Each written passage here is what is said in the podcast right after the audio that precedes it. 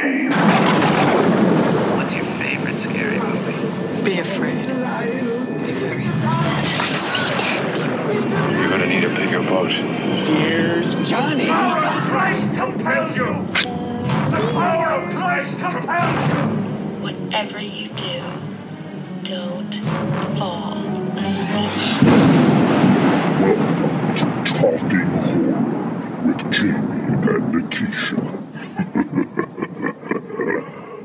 Hi, I'm Jamie. And I'm Nikisha, and this is Talking Horror with Jamie, And Nikisha. where we share our love for spooky things and talk horror through the lens of human behavior, i.e., the psychology of it all. Welcome, guys. Welcome. so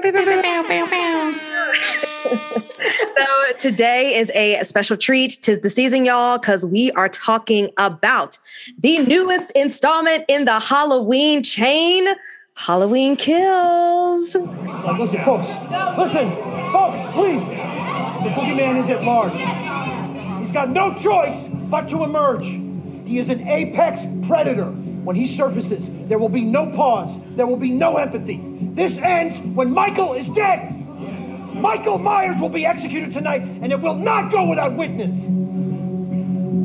We need all of you.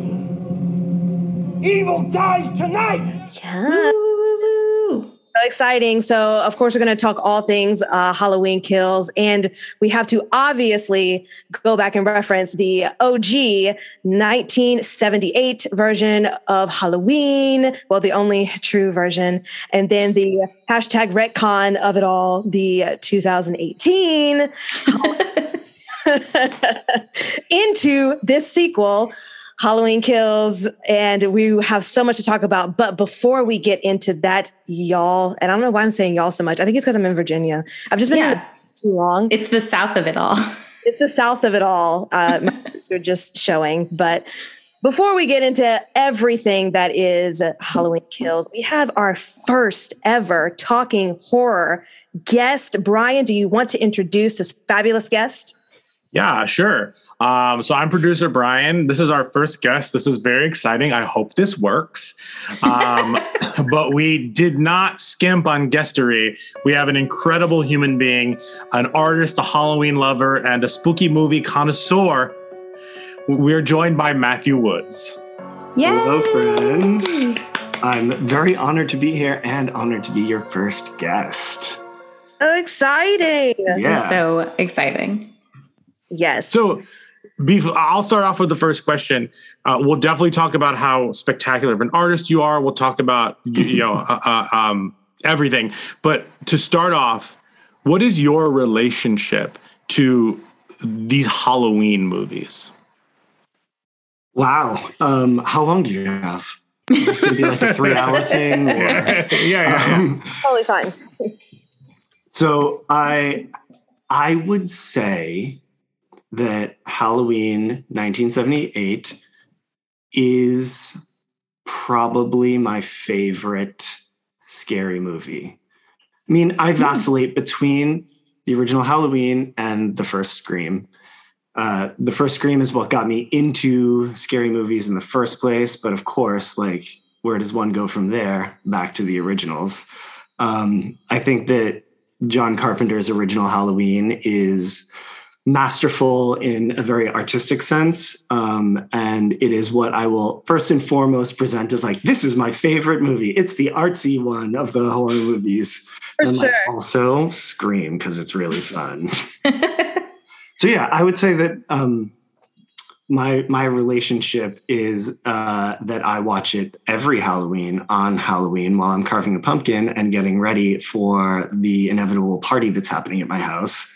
Yes. Um, Wait, but can we stop since you mentioned pumpkins because I'm just now noticing your background. I just need an ex. Well, the the audience needs an explanation of what is happening behind you. So I'm sitting in my art studio, um, and I have three of those plastic blow mold trick or treat pumpkins with lights in them, and then one over here, actual pumpkin next to it, which is waiting to be carved on Halloween when I watch Halloween. Also, you- we we can't not talk about the wonderful sweater. Oh yeah, look. Oh, I didn't Oh, even. that's perfect. Yeah, it is a it's a Michael Myers knit sweater. Oh, it's actually knit. Yeah, it's actually knit. Oh, that's really cool. we have to find these guys. We need matching ones. I'll send you the link later. I think they're made by Middle of Beyond. They do a whole bunch of ugly sweaters for all seasons, and they have a, a deep horror line. Hmm. Ooh, Yeah. Well, there we goes my money. I mean, truly, if, if not to just spend it all in every Halloween store. So you uh, mentioned, well, Brian mentioned that you are an artist, an incredible artist. I have been following you since Brian has uh, shown me your work. It is absolutely incredible. Can you speak a little bit about how you got into artistry, this specific artistry that you're in? Can you give us your Instagram? Tell us everything. Right. So uh, I have always been, uh, I was an artsy kid. I've been artistic my whole life. Um, I studied both theater and fine art in college. Um, and coming out of that, realized that I wasn't so good at acting, but I was much better at the fine art stuff um, and leaned a lot into that into my adult life. Most of what I do is a little little macabre, maybe a little creepy, a little other, but it's also very like approachable, kind of cute. It like I I always want everything to straddle that line between cute and creepy. I want it to be approachable and fun, just like I like the holiday. Um, so I try and bring a little bit of that sensibility to everything that I do.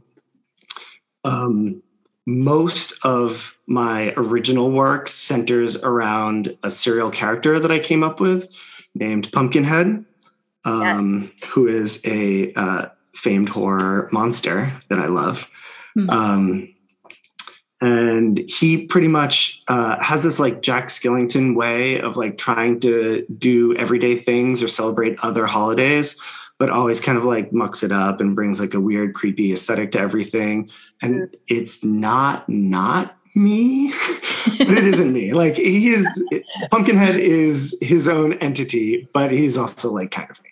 He's a part of you. That's totally Yeah, fine. yeah, yeah. Mhm. Truly a part of me. yeah so you have something interesting going on on your instagram during Mhm. the month of october can you talk about that a little bit Yeah. So my Instagram is Hallow Woods. Uh, Hallow like Halloween and Woods like Matt Woods, my last name. Um, I am participating in Inktober, which is a a, a drawing prompt. Um, there's 31 prompts, one for each day. And I have done a series of little four inch by four inch original ghosts uh, based around each of those prompts. And I am auctioning them off every day, starting at noon or one if I'm late. uh, and uh, the or, or 8 highest- p.m. if Instagram goes down. Yeah, that day. It's like you are ruining my day, Instagram. I'm supposed to be selling artwork right now. no that's uh incredible i literally the recent one that I've I've reposted a lot of your works just on the fly. But Thank you. One that I really enjoyed that you've done uh, this Inktober, it was one with Wednesday Addams because I'm obsessed Oh yeah.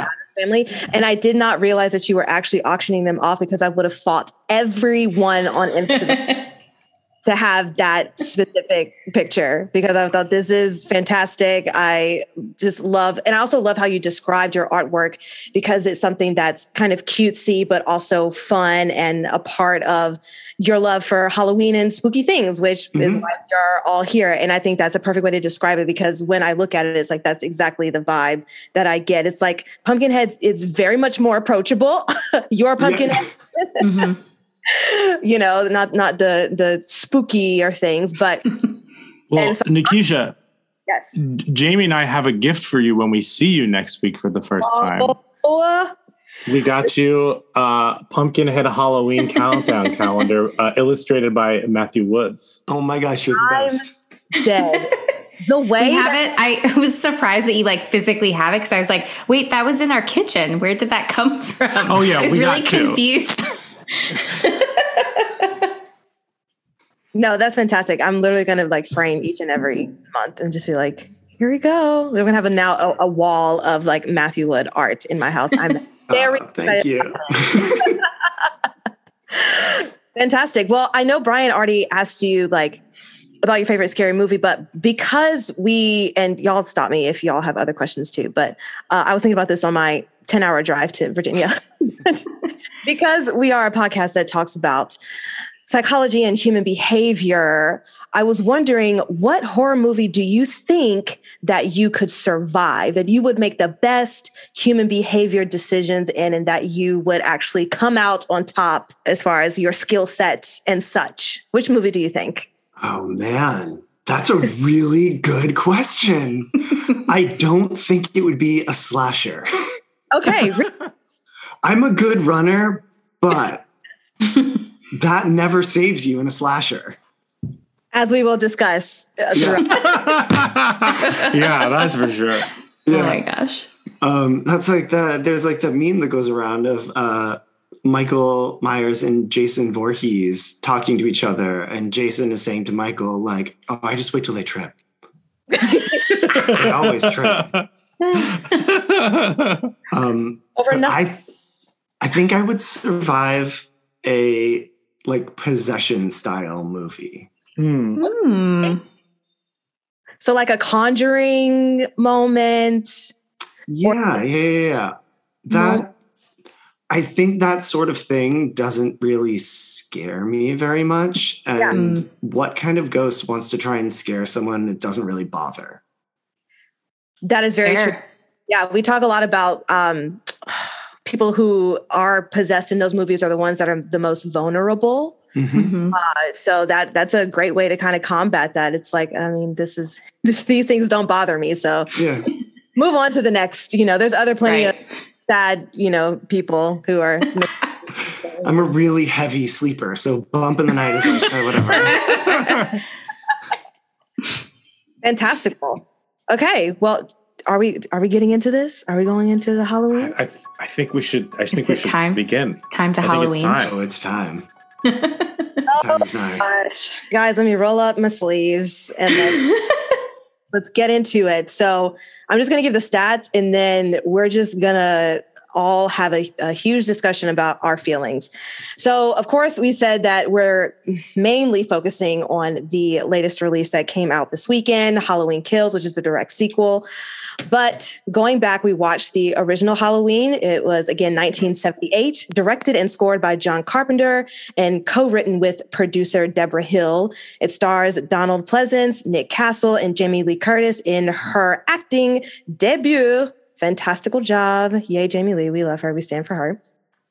Going on to Halloween, retconning all the way through because this is actually the 11th installment, Halloween 2018. It was directed by David Green and written by Green, Jeff Fradley, and Danny McBride.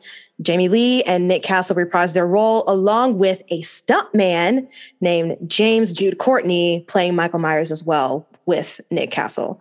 And additional casting includes Judy Greer, Andi Matichak, and Will Patton. Then we skip on to Halloween Kills. Obviously, just came out 2021, the 12th installment in the series, but also but just the third one in this timeline. Hmm. Directed by David Green again, and written by Green, Danny McBride, and Scott Teems, with everyone reprising their roles, along with some reprising roles from the OG, which was really nice to see. I'm sure we'll talk about all of those entries and how they weave those things together. And my impatient self literally saw one character and was like, wait, how do I know him from the first movie? Let me go back to the first one and then try to find the scene where he's in and then try to connect the two.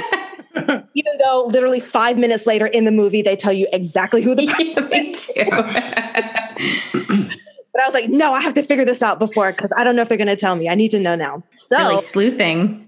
I was on the hunt, okay, to have everything, everything there and ready. Only because we have a guest too. So I was like, let me at least kind of know what I'm talking about.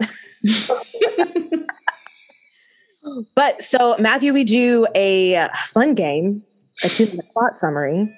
What's the plot? Brian, do you want to get into that? Yeah. So what we typically do is we give everyone we give somebody a two minute timer to describe the plot of the movie. So I think what we're gonna do here is whoever wants to play, totally fine, doesn't matter who. Eh, you're going to get one minute and one movie. So you have to describe the plot of the movie. Spoilers are totally fine. Go from beginning to end. The plot of that movie. Does anyone want to play? We'll let our Wanna play a game. We'll let our guests pick first, and then we'll pick after. Uh, I want the original, obviously. Great. So what I'm going to do is I'm going to set a timer for three minutes. Okay. And then I'll let everybody know when like your 30 seconds is here, when your minute is up. And then the next person has to like tag team in. So when I tell Matt that his minute is up, it doesn't matter if he's one fifth of the way through the movie. You start the next one. So, so who who wants to do Halloween 2018? I mean, I'll do it. It's I, yeah, I'll do it. Okay. Uh, and then Jamie, do you want to do Halloween Kills in a minute? Sure. I know we just watched it, but like We I'm did. already trying to rack my brain to remember Yeah, everything. Totally. So are are we all set to play a little game? Hit me. yeah, let's let's All right. let, Five, four, three, two, one. Go for it, Matt. Once upon a time in 1978, there was a lonely teenage girl named Laurie Strode. Uh, she was uh, is uh, hanging out with her friends. They're all like smoking pot and talking about boys, and she's like, "I have to carry my books." Um, and they uh, are all babysitting the night of Halloween. Um, th- there's a killer on the loose. I forgot that's how it starts. A killer gets out of a mental institution. There we go. Uh, and he is roaming around the town of Haddonfield, Illinois, and he is stalking people, picking up masks and knives, getting ready for the big night. All the girls go to their various uh, places to babysit. 15 seconds. Oh, they all get have sex, drink beer, smoke pot, get killed. Jamie Lee Curtis comes face to face with him. I mean, Laurie Strode comes face to face with him. She tells the kids to run. Uh, she hides in a closet. He smashes into the closet. she gets him with a coat hanger, and he gets shot by the doctor, Loomis. And uh, Nikisha, go. Retcon. Forty years later, we see that he is now escaped again. He is looking for Laurie. She is held up in a house. She's traumatized by all the events. She has all of these mental illnesses because of the trauma that she experienced. She has like a daughter who has another daughter, and she's trying to protect them. So now, like the granddaughter of it all is the one that has the friends smoking the pot and having the sex and doing the things. And uh, Michael comes and tries to kill all of her friends. And then he ends up finding Laurie, and Laurie is trying to gather all of her family together so that she can protect him. But to no avail, even though he gets into the house, she tries to shoot him and then fire up her whole house, burn up her whole house. Five, four. He's dead. Jamie. Okay, continuing directly from the fire, uh, firefighters go to the house. They try to put out the fire. Michael Myers murders all the firefighters. In real life, firefighters really don't like that. Um, there's the folks are celebrating the 40th anniversary of Michael being arrested, um, and these are all the people from the OG film. There's also like a brief retcon for some reason, for a very brief second, of the cop who apparently was there uh, when he got away to show what happens immediately after. Whatever, no one cares. Um, a bunch of people do a bunch of incredibly stupid things and all get killed. The entire town of Haddonfield, Illinois, ends up at this hospital. They uh, get into some kind of rage, 15. and this guy accidentally uh, kills himself. One of the escaped people. Uh, Laurie realizes that the world doesn't revolve around her. Michael Myers murders everybody in the town, and then Laurie Strode's daughter dies, and then uh, I I think that's it. They're all looking out windows. Oh, that's fun. They're all just looking out windows. yeah. Oh, God. That's the plot. I think that was a pretty bang up job of all I, of yeah, round of applause for for all You of all us. did that an amazing job. The my favorite part, my truly favorite part was that Matt set up what teenagers do, and you all just went with that. That was the threat. I love that. That was so good. Oh gosh. So I guess Ooh. just um go one by one and talk about our initial thoughts with this movie in relation to watching it all back to back and some of the things you liked, some of the things you didn't like, but then we'll specifically dive into the uh, mental health of it all. So just hold on to that. So, Matthew, let's talk about your original thoughts on uh, Halloween Kills. Um, so I'm going to preface this by saying I love a horror movie that surprises me. And this movie surprised me. It was not what I expected it to be. Um, that being said, I also didn't love it. Um,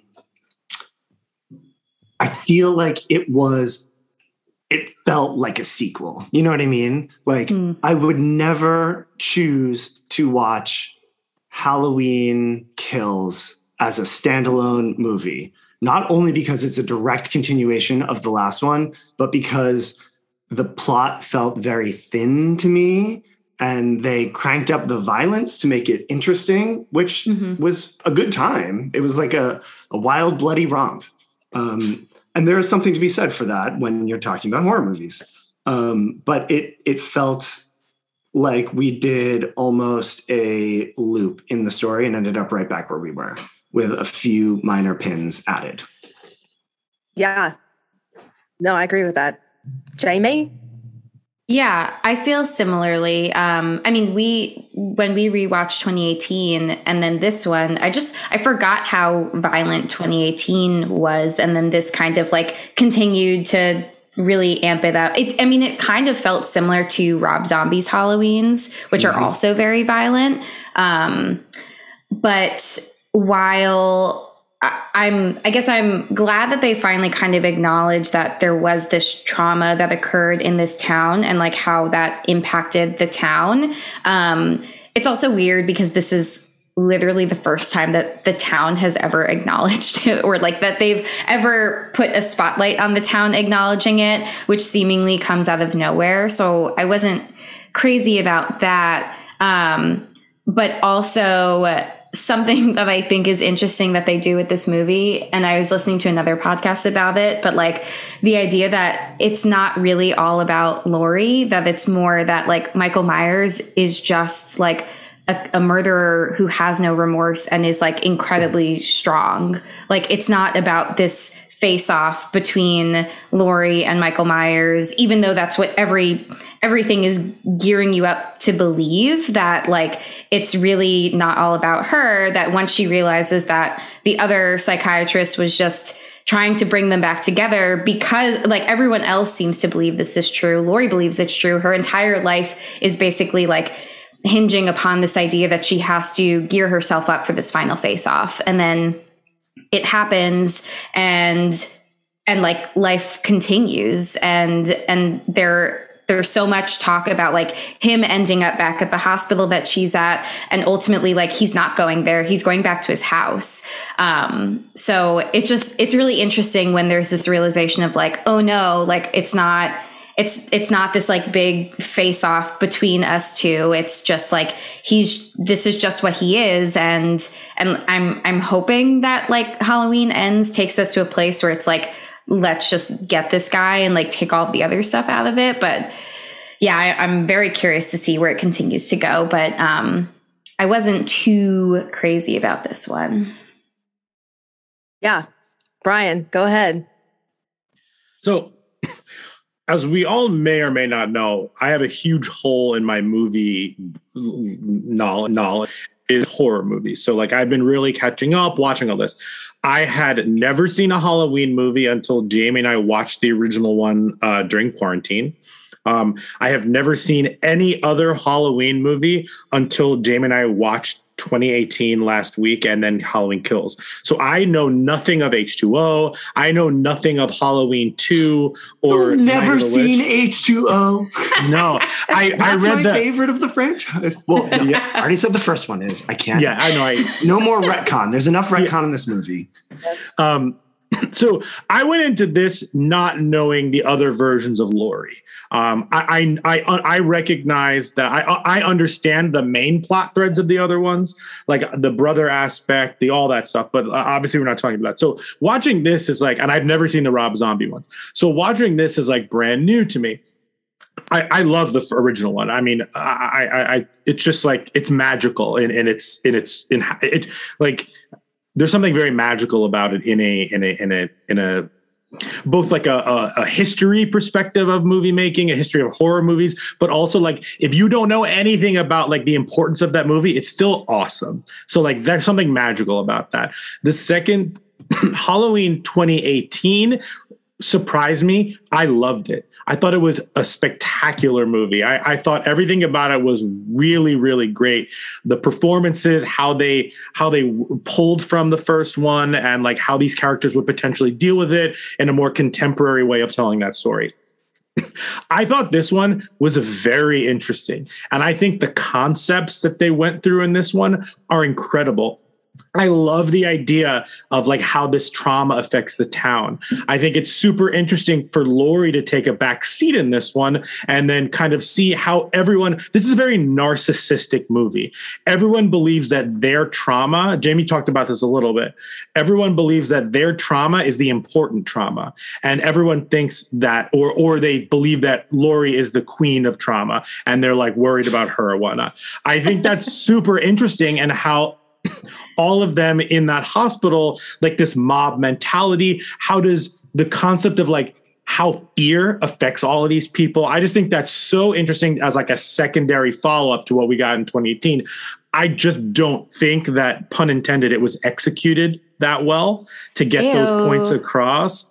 Um, but I still like I liked it more thinking back on what the themes are than like how it presented all these things. Um, the one thing I was most happy about this movie is my biggest concern with Halloween 2018 was that I didn't know what happened to that little boy.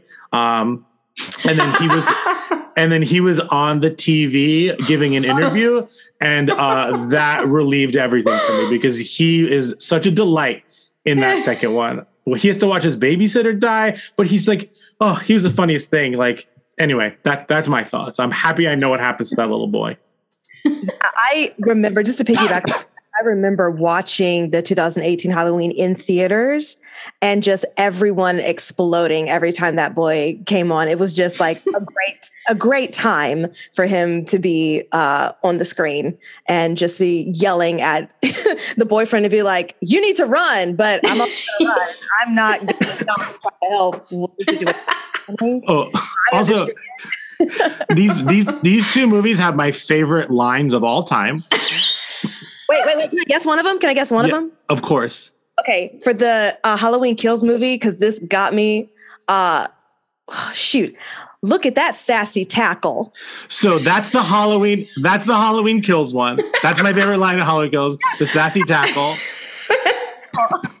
my favorite line in Halloween is, "I got peanut butter on my penis." Oh man, I got peanut butter on my penis. Because he doesn't. It's on his pants. Yes. he says it like three Why? more times. Why? Is that a thing? oh, but rest in peace, though. No, the second he opened that door and was just like, "Oh, what's happening out here?" I'm just like, you know what? You're gonna get blood on your. You penis, deserve sir. this. Yeah. Certain trajectory, though, or like the ones that are going to die. Like the minute that they say any, the first thing they say, you're like, oh, you're going to be dead like 45 minutes into the movie. Okay. I don't need to be mm-hmm. invested in you, which is pretty yes. sad. I share the same sentiments as you guys. I feel like like Matthew said, it was nice to be surprised because I was very happy the connection between the Ronnie and that is the granddaughter's boyfriend's son, you know, like Ronnie, uh, who in the first movie was bullying Tommy, but then they become friends when they get older. And so I don't know. It was just nice to have like that connection of like the granddaughter and all of her friends. Like that's the connection with the friends in the 1978 movie. And, but I feel like the approach of having the townspeople is kind of like a little bit of a cop out. It's like we want to make two more movies. How can we stretch out these two movies? So let's have a thing where we just bring back people so we can have this moment of like nostalgia from, and you kind of figure out what's going on with the people 40 years later, as they explain every three seconds, uh, along with Evil Dies Tonight, which if I hear that line one more time, I'm literally going to actually kill myself like that other lady. when the random freaking gun, he slaps it her wrist and then she shoots herself. What the fuck? Anyway. That was just a lucky Oh, yeah, I wanna- part. Oh my god. I want to get into I I really want to get into all of the kills that like mm, how like how and why. Um, I'll, Jamie yelled at the TV. Well, we we I did was it on going to say I wanted I wanted Brian to describe my state watching this movie. I she doesn't do this. We we we got it on Peacock because that was our only opportunity, and um, uh, I am all for going to the movie theaters. I'm just I just uh, we we had to watch it. Um, and she yelled at TV. That doesn't happen. She literally like just bit like oh my gosh, I I got scared. I thought I thought I got scared. That was the scariest part of the movie for me. Yeah, investment. Jamie, I was the same way, like Cancer Tribe, just yelling at the screen because the the kills of it all. And it's like a lot it's, it's so farcical too, because it's like at least in the 2018, it's like, okay, we know that they're trying to be like serious with these kills. And like the ones in Halloween kills literally were just like, this is the they decided what is the dumbest decision that these people can make to die. and that's what we're gonna go with every single every single one. And it's just like you know that all these town people are going to die at some point but like there's no investment truly in them unless you are recalling the 40 years later. And so then like even if they are dying you're like oh that's sad that they lived 40 years and then now they're dead again because of this guy. But there's just no true like emotional connection to anything that is happening. And again like i said i just feel like this movie was just because they want to set up the ending ending, but they needed something to like do before then. And so they were like, well, let's just throw all the town people in there because there's no one else that's going to be returning to the last movie because But they're we, all we did get Big John and Little John in this one, and I just need to point out that Big John and Little John are now some of my favorite characters in all of the Halloween three movies I've seen. Um, Dewey from Mad TV. yeah. yeah, uh huh. Mhm. Every time I was it's like, look what I can do. Die. they introduced so many townspeople just to kill them. You kill them all. Like, I want to know more about the Beaujolais Nouveau Cheez It couple with the uh the fucking with the flying thing. The The drone. drone. Yeah. like what was their night up to? Which is just like Why was she flying that drone? Like Oh, what, was, I- what was happening? I forgot about them until this moment. I want, honestly, I would have rather a movie just like like Cats, where you go to every house, they like tell you a little bit about the family, and then like and and then Michael shows Yeah. up. And then they Yeah. die. oh my gosh, So oh the, Oh my the, the drone inside in this movie left me thinking like, what? Why? In 2018, the pudding bowl at the high school dance that her phone gets thrown into left Oh. me, what? Why? Why wasn't it just punch? Why was it pudding? oh, that's such a good point. Like both of these movies had a very clear like what what is happening here? What- who going on. Who who decided? Who was the one who said and they were uh, very obscure things. Yes, absolutely. Well, let's So- get into skills. Sorry, I was going to just say Jamie. She was hot about it, and I was going to say just go into it. Oh yeah, no, I'm I'm hot. I'm ready. I'm I'm salty in the in the attractive way, but also like I'm so annoyed. Um like okay, so everyone's trauma, like this is where I'm going to start talking about the mental health stuff. With I guess my one exception is like there's no fucking way that anybody's kid would be able to leave the hospital when their grandma got stabbed to like go try to kill the murderer. Like the fact that that she was able to leave, that her mom let her go is outrageous. But separately, um, like the idea that the trauma, like that they are so wrapped up by the trauma that they're like actively seeking out Michael and then like all end up in like shenanigans that that get them killed. Um like what was the point of having the nurse get killed almost in the same way that she avoided getting killed the original time with like Michael climbing on the car and pulling her out. I was like, was that eh, like, okay, cool, you know, doing your homage to the old movie, but like, this it's it's reinforcing their belief which happens to be wrong that like they think that they're the center of the narrative but they're only the center of the narrative because they put themselves in that position and if they just decided to like seek shelter or like or not look for him in that way by themselves without enough support then none of this would have happened. Um, and so it's like infuriating to me that that then like they see the kids who are playing on the swings. They're like let's get out. Let's one person get out. And like why not go in a group? Like having you all it's also infuriating because they've all experienced this this trauma that has bonded them. So you would think that with time they would understand or even from that experience that they would understand like how it all works. I mean that's less of a trauma thing and more of just like these are people doing stupid things.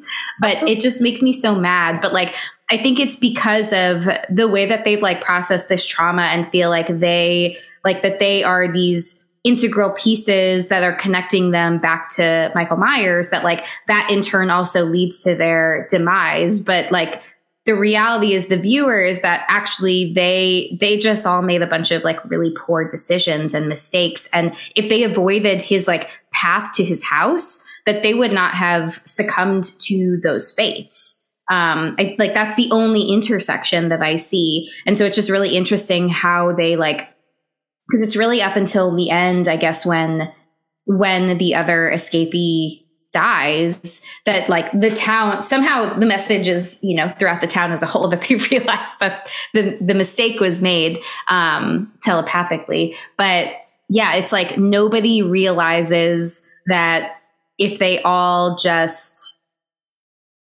didn't do what they were to what what their trauma was like motivating them to do in that moment that that they would have been safe. And it's just very interesting. And i don't even know if that's like in line with how trauma like uh, like i don't know if trauma would lead you to then like operate against your instincts in those situations because it seems like their instincts should have told them to like not do those things but they continue to put themselves in harm's way some people never learn I Some mean, people.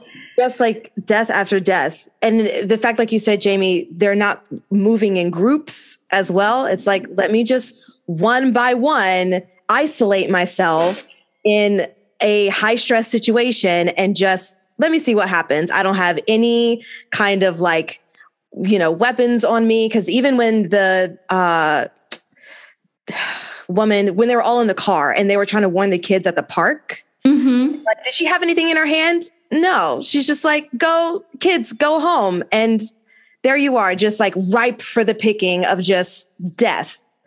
So, sorry, Brian, you're going to say something?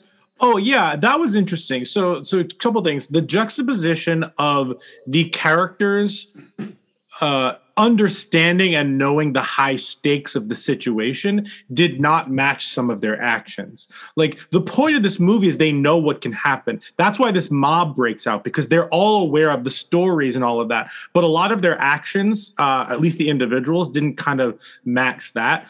I like the idea that I think this movie is trying to say that like your fear gets you in. Like the fear of these things led them. The woman died the same way that she almost died in the first one. Like all of that, and and I totally understand that. So I guess my question to all of you is like, how do you think this movie handled the trauma of the individual versus the trauma of the group? Because clearly this movie is trying to make a statement and a point about an individual's trauma versus like the group's trauma. Did that come across to you? Did you feel that way? We can go around the circle but that that was just like to me that was the fascinating concept about this because i don't think i've ever seen a horror movie um where they're really trying as hard to really um, break down that aspect of things like that that group trauma that that town trauma like I just want to say really quickly, and then y'all can talk about that. But in that mob mentality, I think they failed because it was just like sheep being led to the slaughter and there was no kind of actual plan that was happening. We just, it was just inevitable. Like the audience knows that all of them are going to die because they're just making stupid decisions and just going. Very and- kill the beast. Yes, yes, Mhm. exactly. And to your point about movies not focusing on the group as a whole, I think what made Midnight Mass work was the fact that they took the time individually to go through all of these different characters. And then you get into the drama of it all and the group as a whole focusing on the trauma and their inevitable demise. Spoiler alert for those who hadn't watched Midnight Mass, but do that because it's great. But I think that that is a good example of a horror miniseries, whatever the case may be, that was focusing on the traumas of a group and how they are trying to do that. And this movie it was just they threw it in there and there was no like individual um you know, they weren't talking about the individual traumas. It was just like a whole group moving as a herd and then all being led to the slaughter. So Jamie or Matthew on that. Uh, so this is actually not the first time in the Halloween franchise that the town of Haddonfield has responded with a mob um, to group trauma. In Halloween 4, it's almost the same scenario. Michael Myers is on the loose. It's not Tommy Doyle who grabs the baseball bat, but there's a baseball bat with a name etched in it. I can't remember what the name is, but it's the same bat in this movie. He grabs Ah. it from behind the bar and he leads a mob to go and find Michael Myers in the town. Spoiler, they end up killing a bunch of innocent people thinking they got Michael Myers. Granted, they are dressed the same as Michael Myers for Halloween because they know the stories.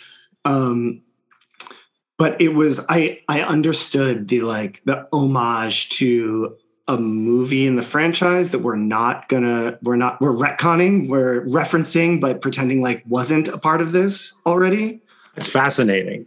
yeah um and as far as like the the individual traumas and the individual stories i always think of this quote that i heard on a podcast called welcome to night vale uh, where they say death is only the end if you think the story is about you and Hmm.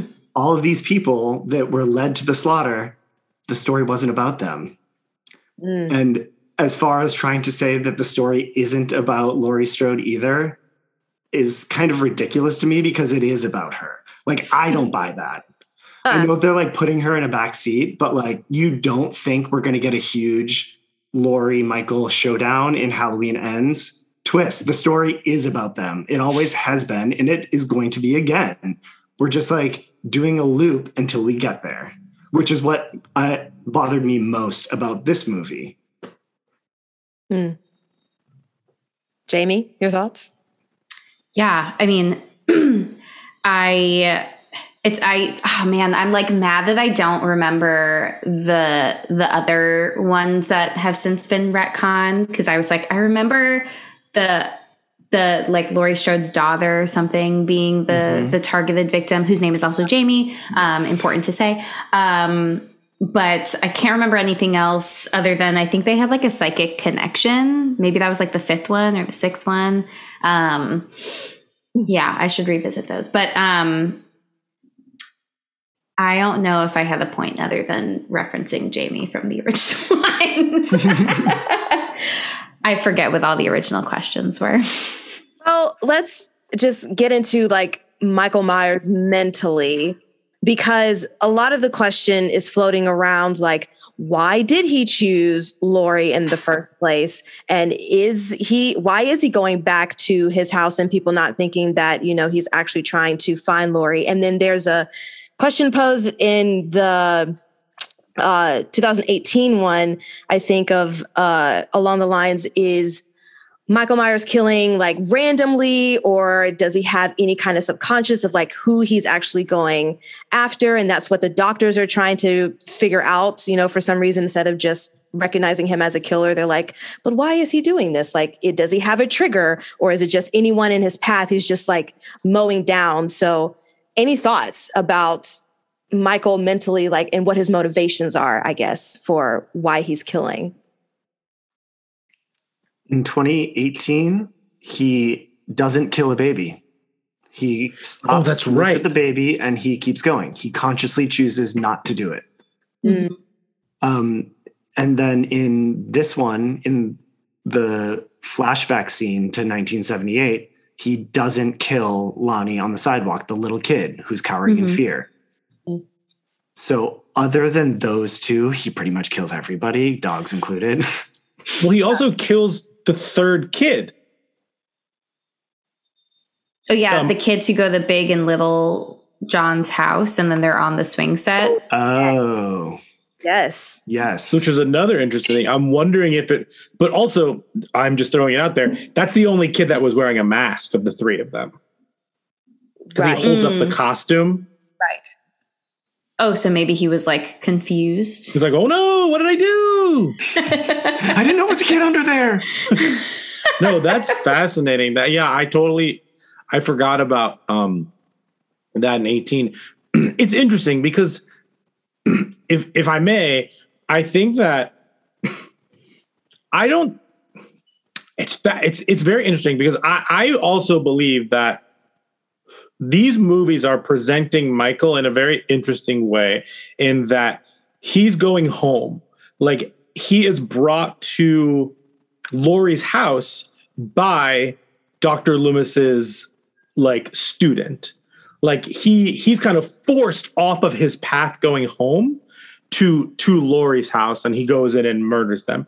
And then in this one, in this one, he's going home as well. And like people happen to be in his path. And I'm not saying that like he, I don't I do not know or know or not if he has a vendetta against her. But they put all these movies about uh, excuse me about Michael's revenge against them or like not killing them yet. But like it's really a story about their revenge against him on the trauma that he posed to them. And we definitely in Halloween Ends getting that showdown between him and Laurie. And it's going to be spectacular. And like, we're all going to love it. And like, that's going to go down in history as like one of those scenes that like is, is wonderful. And I do think they're, they're setting up it. There's really setting us up for it in like, in a positive way because like, her character has been so well thought out, at least in, in, in these. Um, but like, so so I end with I kind of end with this like do you think when he kills her daughter she's literally standing in his spot like looking out the window? Like and obviously this is going to become even more about more revenge because of what he just did to that family. Um but like do you think do you think sorry i think of dear evan hansen waving through the window. Um do you think that he is what am i trying to say do you think that michael knew who that person i mean i guess he did because he saw it in the second one like i don't know what i'm really asking here so my question is like did he kill her because she was in front of the window if she wasn't there would he have hunted her out or like was that just a nice scenario for him to like get his revenge while standing by the window if that makes sense He's like, oh, how convenient. Stab, stab. yeah i for don't know being I- here. Yeah. Does that I don't know if that makes sense or doesn't make sense, but do you know where my head is kind of in like just like bringing these things up? So that room that she's standing in is his sister's room, where Right. he killed his sister before and stood at the window. Mm-hmm. Uh, he also kills the cop in the 1978 flashback in front of the same window, doing the same thing. Yes. Uh, so I imagine he would kill anyone if they were standing there. um, Protecting that window. yeah, yeah, yeah, yeah. Twist. This is a love story about Michael Myers and Michael Myers looking at himself in the window. Um, I yeah, I think he would kill anyone if they were there or in the house or in his path or Mhm. except for a baby and one kid. Yeah, eh, but it's so interesting too. Like Brian, you bring up that point because now I'm thinking about like he literally is just killing everyone in his path to go home, and if nobody was around him and he just got home and no one was in the house, like would these people still be alive? Like he is at home now. What is he wanting to do? Just stay there and stare out the window until he goes old, grows old. Like, what is the end? What the end game is. I mean, he's already old, and also, how is he recovering I bet from he's all- hunky. Does everyone else think he's hunky? Oh, most certainly.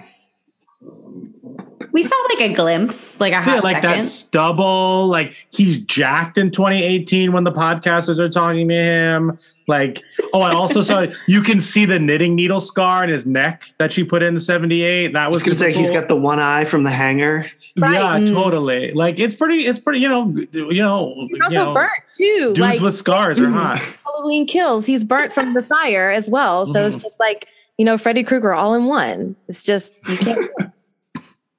but like, also, how is he healing from these wounds? Like, he's been shot, he's been stabbed. Where is he going? Like, he's just going home. And how is he, like, which lends it, it's lending itself to be like he's some sort of supernatural being. How do you feel about that aspect of it? Like people are he is literally getting like stabbed in every which way, even though they're not shooting in the head, which is very dumb. And he's still surviving all of these things. Like what how do you feel about him as like a supernatural like being, like that can't die? They say the more he kills, the more he transcends, right? Like the more Mhm. evil he becomes, the stronger he is. You can't kill the boogeyman. Yes. So, I mean, has he always been a supernatural entity, even when he was a child and killed his sister? Or, That's a good question.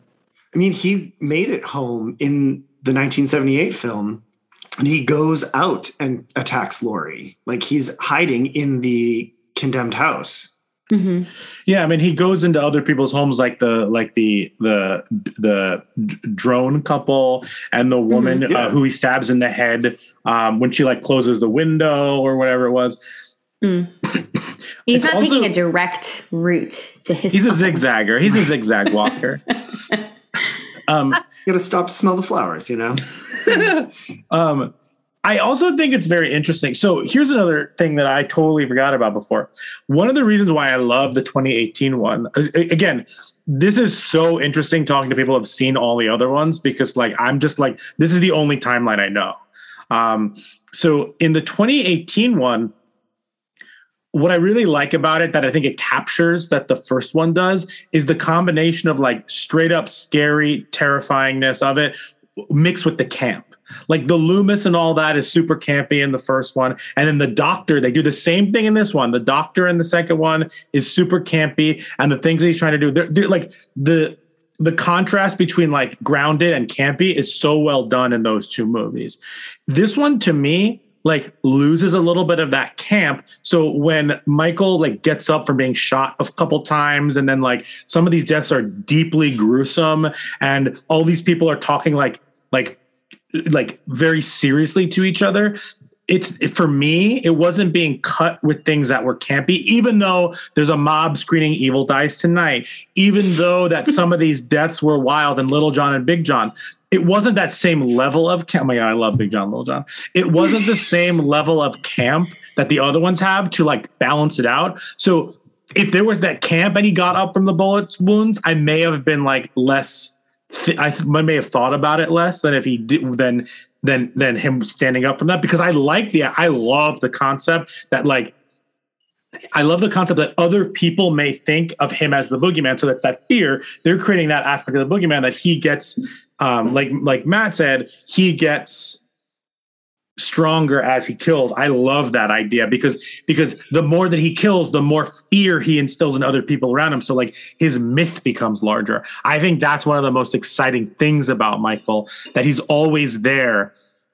You're like he's always just like even in the first one. Um, she sees him in the classroom across the way. She sees him standing in places. The kids see him standing in places. It's like it's symbolic of like that fear that's always kind of sitting on our shoulder. But in this one, it's actually chasing you and acting on you. And you try and get away from it, but you're tripping and falling because you're the one getting in your way of achieving your goal. Um, and you're creating this thing that's behind you. And I think these movies do an excellent job of subconsciously setting that up. Um, and I think this one like is missing the camp that allows for me to like buy into the rest of that, if that makes sense. Mm. I like that read on it. I'm gonna sign off now. That's the smartest thing I'm gonna say. Yes. Well, do you have any other thoughts about it? I mean, I hate that there wasn't like the whole doctor aspect of it too, because I think that in itself is something to discuss. The doctors wanting to have him go out and kill just for further research and things. But when it's like, no, we don't need a doctor. We have drones. So um, I like. I have a. Oh, I have a couple of questions. Um, I like the in the 2018 one, the the contrast again, the 2018 was like really struck hard for me. The contrast between the brutality of Michael's killings and the romanticism of the podcasters. They're like spitting this yarn where it's like, Laurie, tell us about what happened. Like, we're gonna solve this. Isn't murder beautiful because it happened so long ago? Like, your hair is so gray and elegant, so much trauma. Tell us and meanwhile, like like Michael is dangerous. He murdered you. Like like nobody escapes in this movie except for you know like at the like it's really deeply disturbing. And i really like that combination of like like it, to me it was like we've heard the michael story like for 40 years all of like all of us. And like we're in love with these movies. We romanticize the campiness and whatnot. And i like that aspect of like that nostalgia for the first one like aligning with our nostalgia for what the first one and what actually happened. Um and then like they're just like they just destroy the podcast. I i thought that was a really nice way of like like shaking us up and be like, no, no, no, no, like this is this is we're doing this. Um, Why don't you talk like that on this podcast? So Laurie's hair was just so. Um, I would say, don't you find that offensive as a podcaster? yeah, no, I love it. I, yeah, no, I love it.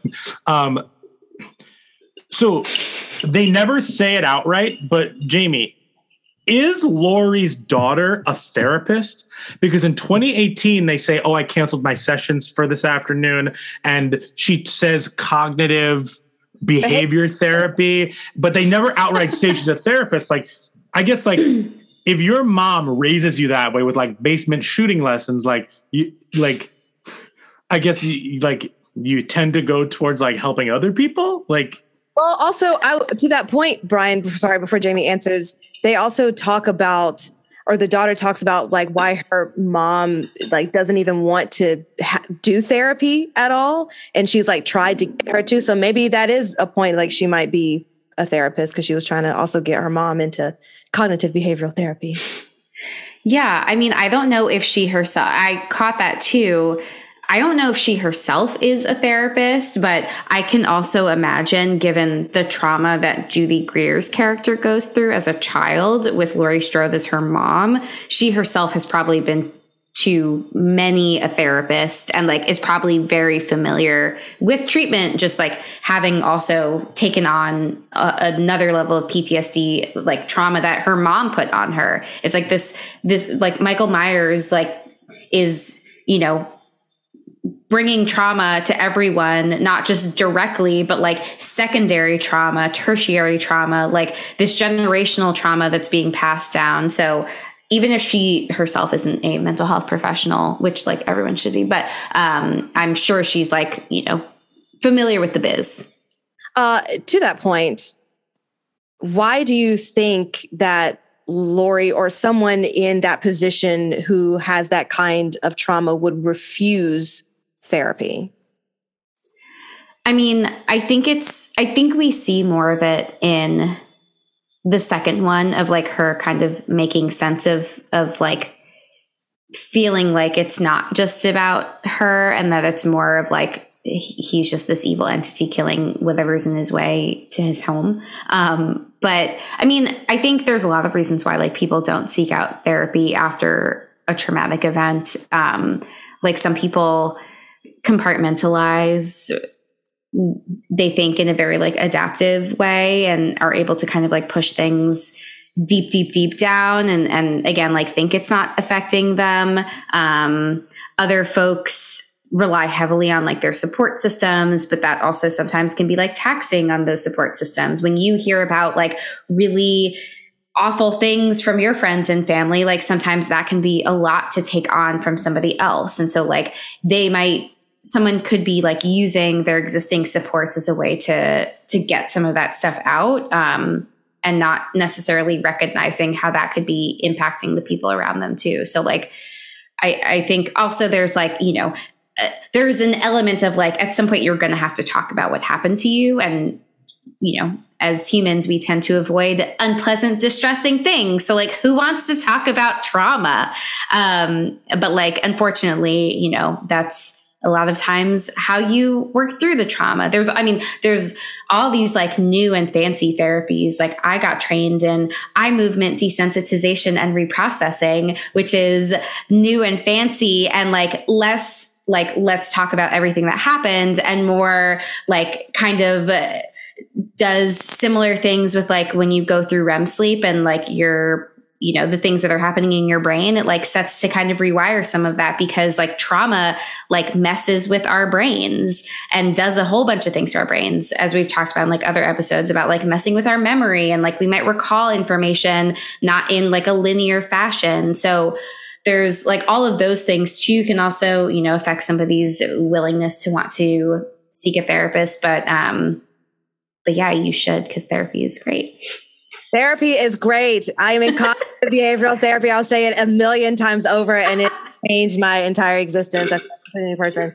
Last thing on that, because I did have questions about this, but I wanted to mainly focus on Halloween kills. But in conjunction with everything that we're talking about with Laurie and how movies can exaggerate things for dramatical purposes with Laurie's behavior being like she is a drinker, she can't be in public, it's like she has that fit when they're at the dinner table in the 2018 uh, Halloween, uh, and obviously like post traumatic stress disorder, and she has a near death experience. Like, is that behavior believable for someone who has experienced a near death experience?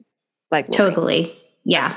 Um, like when I mentioned people don't like to talk about or think about or like want to have anything to do with their trauma, like avoidance is a key. Avoidance is like a symptom of post traumatic stress disorder. Like we don't want to deal with it. So we're going to like do whatever we can to not deal with it. And sometimes avoidance can look like you know, using substances to cope because like numbing yourself out feels more doable than like having to experience all of the things that the trauma brought out. So that's definitely believable. Um, she's also like very on edge, super hyper vigilant. Like the way that her like behavior is actually portrayed in 2018, like very, very believable for someone who experienced a trauma. Um, uh, sorry that they were agoraphobic. Just for the listeners, can you describe what that is? Yeah, that is a fear of going outside. Folks tend to become recluse, stay home. Um, you know, like they will uh, do whatever they can to be able to function and operate in the home without ever having to leave and go outside. Um, which is, you know, like connected to anxiety and like, you know, panic and and all of that all of those uh, mental health concerns. So it, it definitely again like makes sense that like all of these things are connected. But I also imagine part of that is like amped up for the fact that like she's built this huge uh like safe house prison type compound. And so I'm sure that takes a lot of time, many years to construct uh a weird movable. I really want that movable island in my future kitchen home, like a safe house where I just like push that thing aside, and then also the the blade door that is yeah. that comes out. That was cool. Absolutely. Do you think that? Do you think that uh, Laurie also is resistant to getting mental help because? She has been dismissed about her fear of Michael Myers because he's in prison. They keep saying he's in jail, he's not coming after you. And like, and that she feels like she hasn't been heard for a long time as well. And that like it's obviously compounded, like for she's traumatized her daughter, who is mm-hmm. upset at her for what she did to her as a child and instilled this kind of fear, but come to find out she was right all along. because like she has not much trouble talking to her granddaughter who believes her. Mm-hmm. Right. Yeah. Yeah. I mean, I think like I. I think I talked about this in another episode too, just about like how support plays such a huge role in navigating mental illness and um, like the the likelihood of you know successfully functioning with mental illness is increased like significantly if you have a really solid support system. So i can imagine that like this trauma that laurie strode has experienced is prolonged because like time and time again she's being dismissed and told that like her experience while valid that like her ongoing like struggle with with navigating it is like no longer valid after this period of time that like it's less valid because he is hospitalized and not getting out and like you're totally safe and you're overreacting and you're blowing this out of proportion. And like all of that is i mean all of that's naturally going to like want you to isolate yourself from other people. Like why would you put yourself in a situation where everybody's telling you that you're wrong? Um and then she's not so like sucks for them but um but yeah i mean now eh, anyways. very true um but yeah Haddonfield like is that a town of two, baby. oh man yeah Grand. I think we're seeing a new, um, like a new generation of kind of slasher, if that makes any sense. So, like in one of the earliest slashers, Texas Chainsaw Massacre, was in 1974, and um, in this book, Men, Women, and Chainsaws: Gender in the Modern Horror Film by Carol Clover, she coined the term "final girl." Nice. Um, she talks about uh, how the final girl in that movie, Sally, is um, is all passive defense. She runs, she runs, she runs, she runs. She doesn't fight back. She just like books it the whole time. She survives. And then only four years later, we get Halloween, where Laurie, Laurie Strode runs for a little bit, but then she turns and she goes on active defense. Mhm. So she like she's resourceful with the knitting needle and the coat hanger, and she's like hiding and protecting herself. She survives. The Halloween in 2018 is the next step from active defense to active offense. Laurie Strode is ready. She chases Michael Myers. Like she's got traps. She's got like she's ready to take this guy on. And now this one, she's kind of removed from the situation temporarily. So we're seeing the town step in for her on an active offense, um, which is an interesting, like the frog leap from the 74 defense, passive defense. It's just like, it's interesting to like track the whole arc of Mhm. the final girl survival strategy. Well, do you feel like that is because of time and where we are and like how Mhm. are, you know, and do you also think like that uh, offense type thing is what we're seeing in newer slasher movies? I mean, there's not a lot of newer slasher, hardcore slasher movies, but in that essence, like more people just trying to at least try and fight back. Yeah, and especially if you look at it like Brian was saying, if Michael Myers represents like the things that you fear, like primally, going on an active offense is kind of like getting help in a certain way. Like if you're facing your fears, if you're fighting back, like seeing a therapist and like having a support system and things like that is active offense for the things that you fear internally. Yeah, that's great. Also, can you send us that book because that sounds For sure. Well, when she refers to modern horror, like Halloween is modern in this. So No, it's a that's fair, little yeah. dated in the way that it talks about like gender identity and things like that. Um, but it is, it's definitely an interesting read, especially within the like 70s horror when it, slashers were really hitting. Well, absolutely. I mean, like, there's nothing new under the sun now. Like, everything is, you know, Mhm. an amalgamation of, you know, all the origin things. So that kind I of don't is. know. We recently watched one movie that uh, definitely taught us something new. Uh, Malignant. Are you talking about uh, HBO Gabriel? Oh yeah, on HBO, Gabriel. Gabriel. Um, but uh, yeah, um, Matt. I know. I also asked you um, if you had any. Uh, uh, do you have any other um, thoughts or like um, like uh, mental health or or human behavior type questions to bring to the table? all when i when i first started having this conversation i said that this that this movie surprised me what i was thinking about was um the attacks on the Capitol and how uh, a mob mentality makes people lose their humanity. And I saw that in this film. They made this film before that happened, but I could not help but see current events in that kind of mob mentality. Sure. That I didn't expect for that kind of horror. So here's a question: Does that make a movie like this more effective or less effective because you're you're associating it with something real versus being able to set like this being an escape for you? I think it it made it more effective for me. Um, otherwise, I would have just seen it as like, oh, this is a great homage to Halloween Four. Hmm. That's great. Um, it's so interesting that this. I mean, this was made before everything because we also just saw. Um, we saw the new Bond movie recently, and um, that was also made obviously before the pandemic. And there's an element of that that um, that you can't not think about what we've been through.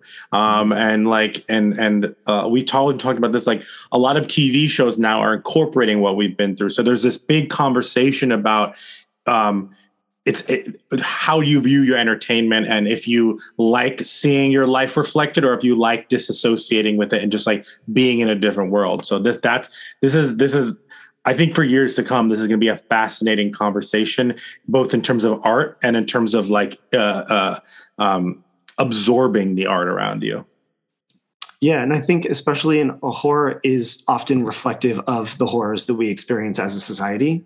Hmm. Um, and so I think that we will get a wave of not pandemic related horror per se, but like maybe isolation or like unseen enemies or things like that will translate in the next several years in the kind of horror that we're seeing come out.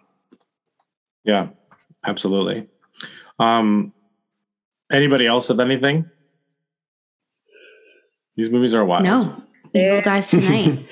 Guys, hashtag you can't kill the boogeyman. So Oh, I also liked from the 2018 one. I'm just looking at my notes here when they said there's a reason we're supposed to be afraid of this night. Um, I re- I don't know if that's something that this series has said a lot in other movies, um, but I really like that. I think that the, I think that that like really encapsulates for me why like this yes it's called Halloween but I think that the movies associate like the fear of Halloween really well in these. Um um and also uh that in like I really like Trick or Treat. And um I, I say that because like there's some movies are horror movies that you like and some movies are just like like Halloween horror movies and like ha- they hit differently. And so like I, I really liked that sentence because it just like it, the the fear of Halloween maybe has gone away because it's so commercial and like we're dressing up as like Buzz and Woody and things like that, which are delightful. I love those two characters, but like I like being afraid on. Halloween. No shade. Pixar and Disney delightful. I like being afraid on Halloween, and I like that these movies tried to, you know, bring the the Ha- Halloween back to Halloween. I don't know. I'm trying to make something happen here, but you know what I mean. Everyone's entitled to one good scare. Yeah. exactly. Yes. Well, speaking of Rotten tomatoes, let's do it. All right.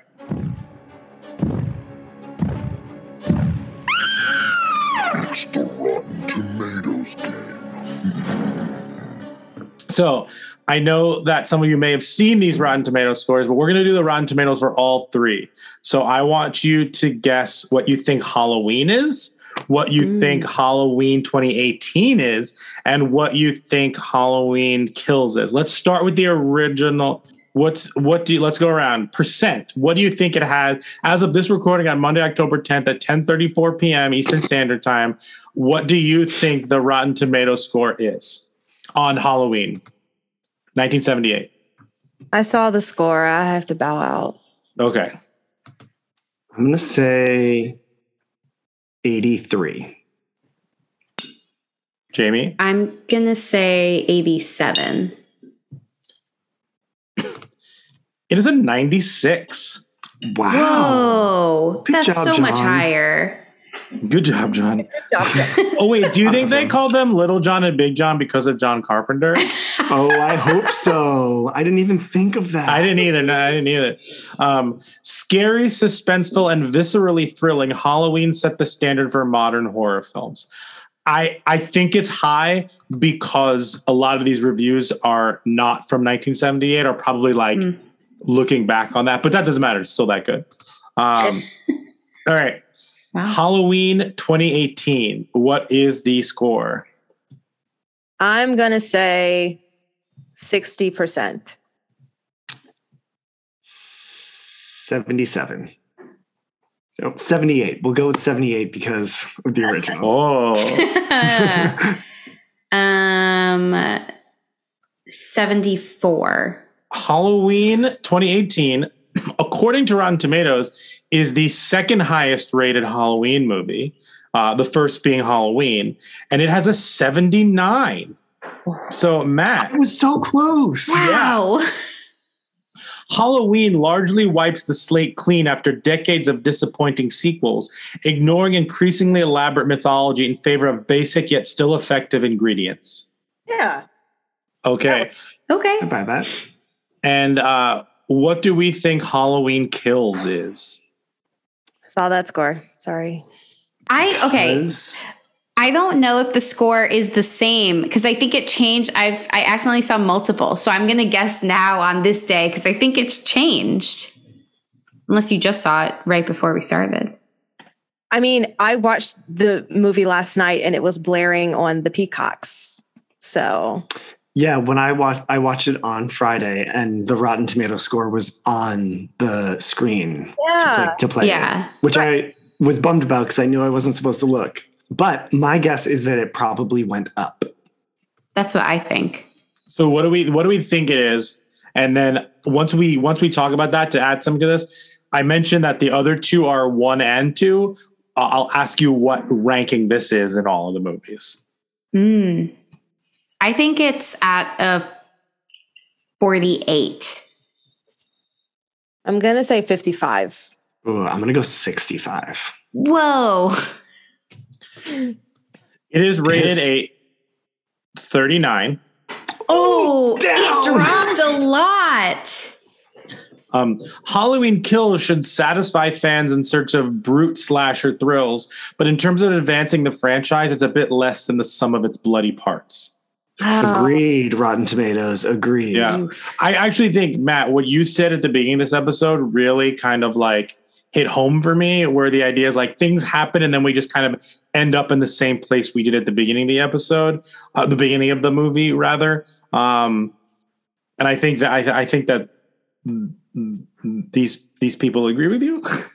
um, all right, so Sound like a what myth. do you, so number one is Halloween.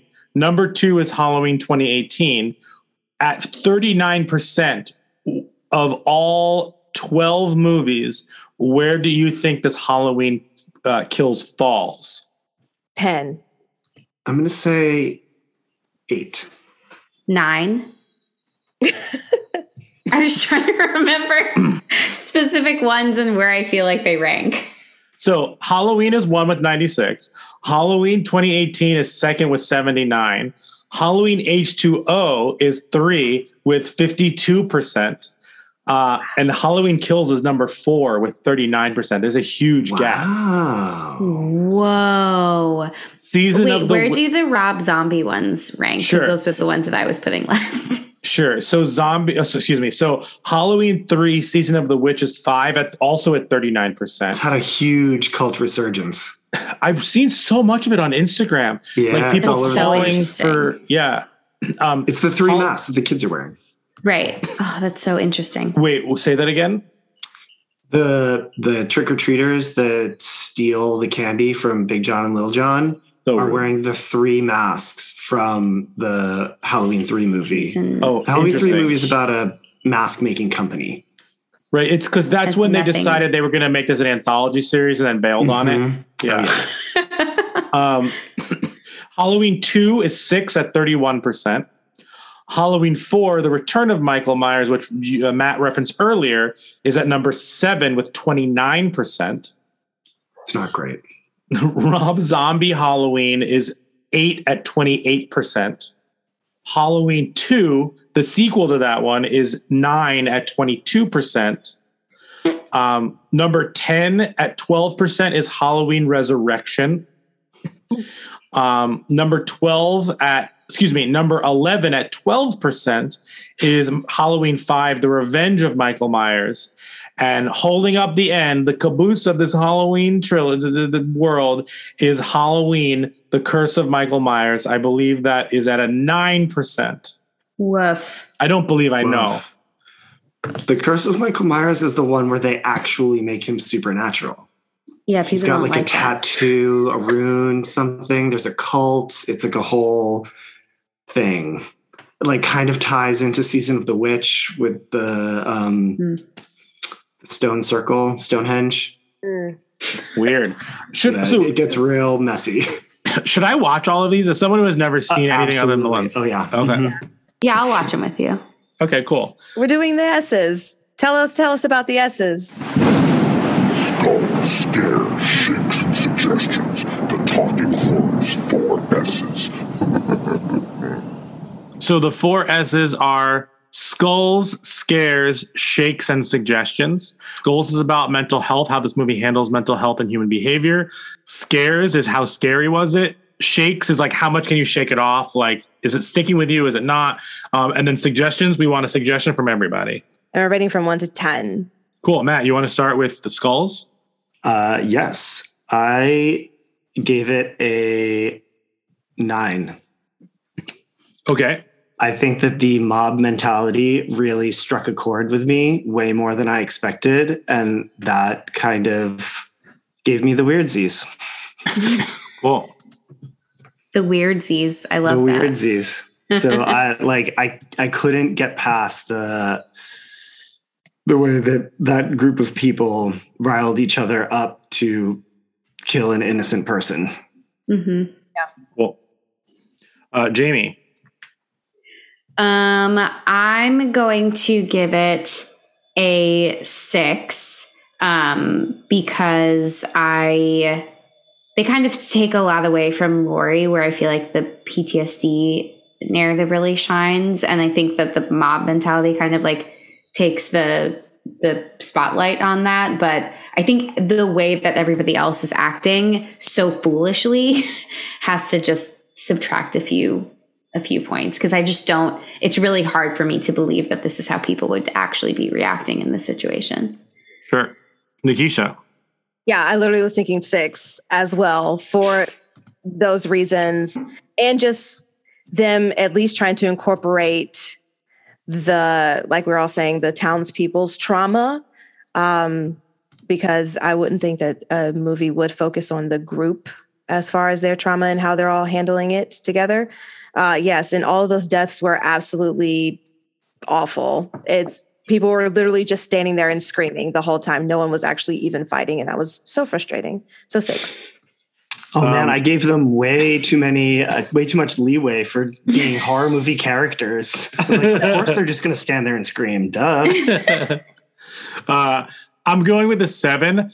I think this movie brings up super interesting things, and I think in concept, I was like very into what they were doing, and uh, it, to me, it loses points for what I said earlier, where it's like these people understand the stakes and then kind of uh, act. This movie is predicated on the fact that people are going to at least our main characters are going to because of the first one are going to act differently than they have in the past and they don't so maybe that's also an interesting thing because maybe i'll give it a 7.5 because that's also interesting that they're they didn't learn anything and they're doing the same thing even though they know the stakes are the same so i'm going with the 7.5 i'm a wild man next up is scares matt do you want to go with scares first Gave it a four. I didn't think it was scary.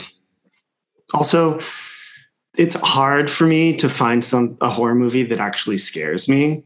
Like the violence and stuff are just like it's gross. No. does does something what does what movies do scare you like does something that like is more like you can relate more to real life. Like if this whole thing was mob, would that have been scarier than like the murders? If that makes sense.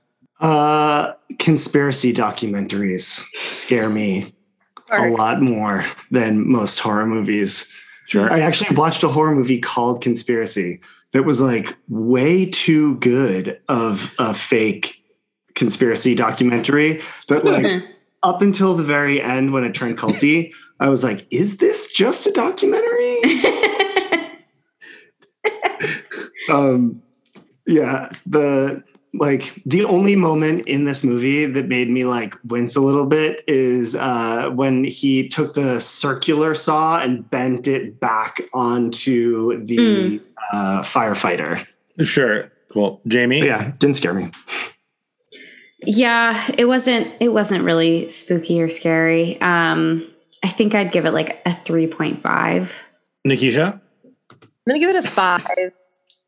I, but it's also because I like gore, so I want to give it points for the gore, but it wasn't necessarily like frightening. The only one that I was like, "Ooh, that was nice," was um the knife in the car to the doctor guy, and he like put a knife in his head, and I was like, "Oh." Oh, in his eye face Mm. area. Mhm. I was like, "That's cool." Um, I gave this a three.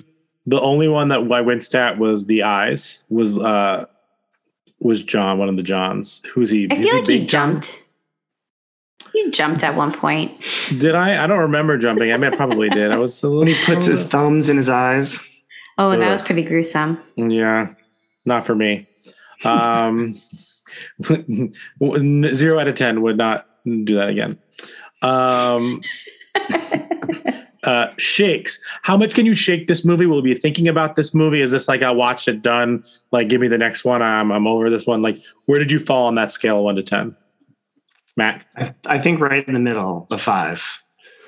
I think I would not be opposed to watching it again. Um, but like I said before, I would never choose it. Um, the only thing that has left me continue continually thinking about is like I have continued to repeat the the mob mentality. Mm-hmm. Um, Jamie. Yeah, I think I'll give this a four. Um, because I've been thinking about it. I mean, I've also been like listening to podcasts about it. Um, so that's keeping it in my brain. But um, yeah, I don't think it's. I, I think at some point, pretty soon in the next week or so, I'll be able to to shake it. Maybe when I start the premiere of Succession, I'll be able to shake it off. Um, because something else more terrifying and real will be occupying my brain. Nikisha. I'm gonna give it a two because I honestly was like a little over it even while I was watching it. I was just kind of, Oh, interesting. where is this going? I can't just end. I just want us to go on now. So Um, I'm giving it a five. I was going to give it lower, but this conversation changed my mind. Uh, I'm going to give it a five. I think because of the the mob conversation we had, the idea, like the conversation about like, is he like the the, the idea with like he doesn't kill they they they clearly make it a point that he doesn't kill that those kids like i i that conversation and, and while we're having i'll definitely be thinking about this a little bit more than i thought i would after finishing it so thank you everyone um so suggestions let's go around the horn what is everybody suggesting for this one how are you wrapping this in walmart in a two-pack Yo, duh, with Halloween 4. yeah, that's a great one. You got to watch the reference. Yeah, I'm going to take that suggestion. I have no suggestions. I'm bowing out. This just like pick up Halloween movie. Like just choose one. Watch it. Should, Um, we, should we put down H2O for you because uh, it's number three on the Rotten Tomatoes? Yeah, it's the na- the one next. Work. That one for Yes. Um, Jamie. Um, so I was thinking like what happens when mob mentality goes wrong, but then the consequences of their actions end up coming back to bite them. And so for that reason, I'm going with Nightmare on Elm Street. Um, because of the parents coming together, mob mentality, killing Freddy Krueger because he allegedly molested children. I, I guess in the OG one, I can't remember if they like confirmed that or not. Um, so that's kind of the reality that I'm going with of like, did this person actually do this thing that he's being accused of? But all of these people have kind of like taken up arms against him. Um, and so that's my, I mean, I guess people can watch the new one too if they want, but like, no, just stick with the oldies. Yeah. Yeah. I also thought maybe uh, another mob mentality movie is the original Frankenstein. Mm. That's a really good one too. Yes. Put it on the list. Um, and then mine is uh, I'm going with the uh, uh, new Candyman movie.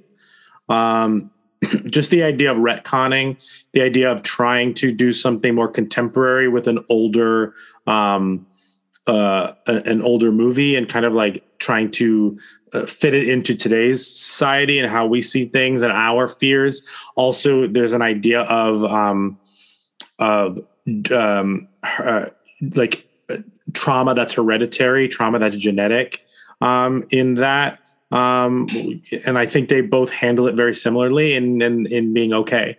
Um, but I think that it's really interesting. I think it's a really interesting um, trend for horror movies to just like do something new with something we love and show it in a new light. Sometimes it works, sometimes it doesn't. But I'm I'm definitely fascinated by it because I feel like mm, horror movies now, and correct me if I'm wrong, I feel like horror movies now are more specific about what they're trying to um, be like an analogy for or be you know like or or, or reflect in our lives um and and by specific i mean like maybe a little like super upfront about it as opposed to just being like a generic fear or something like that so Mm. um i'm gonna go with candyman the the new the Nia a new one Nice. Well, I think that wraps up our episode. Yes. We Yes. want to Matthew Woods for coming and joining us on this uh, crazy fun ride. You can follow him at Hollow Woods on Instagram. Is that correct? That is correct.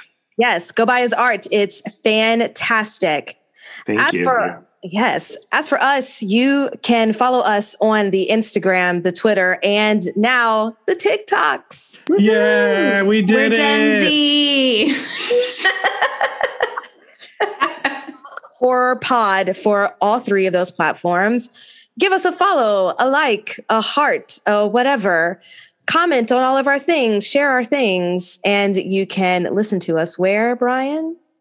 You can find us on things like Spotify, on Stitcher, wherever you get your podcasts. Um, additionally, you can find us on uh, Apple Podcasts. Rate and review us there. Five stars, please. And thank you. Thank you, thank you, thank you. Um, Shouts out to Yeah. those who have been rating and reviewing us. We appreciate you guys greatly. And uh, Matthew, we always try to end with a quote from the movie. So I'm going to let you uh, pick your favorite quote from Halloween Kills to sign us off on today. Uh, I mean, I think I have to go with the classic when the sheriff reiterates everyone's entitled to one good scare. Yes. Thanks so much for joining us, guys. Thank you.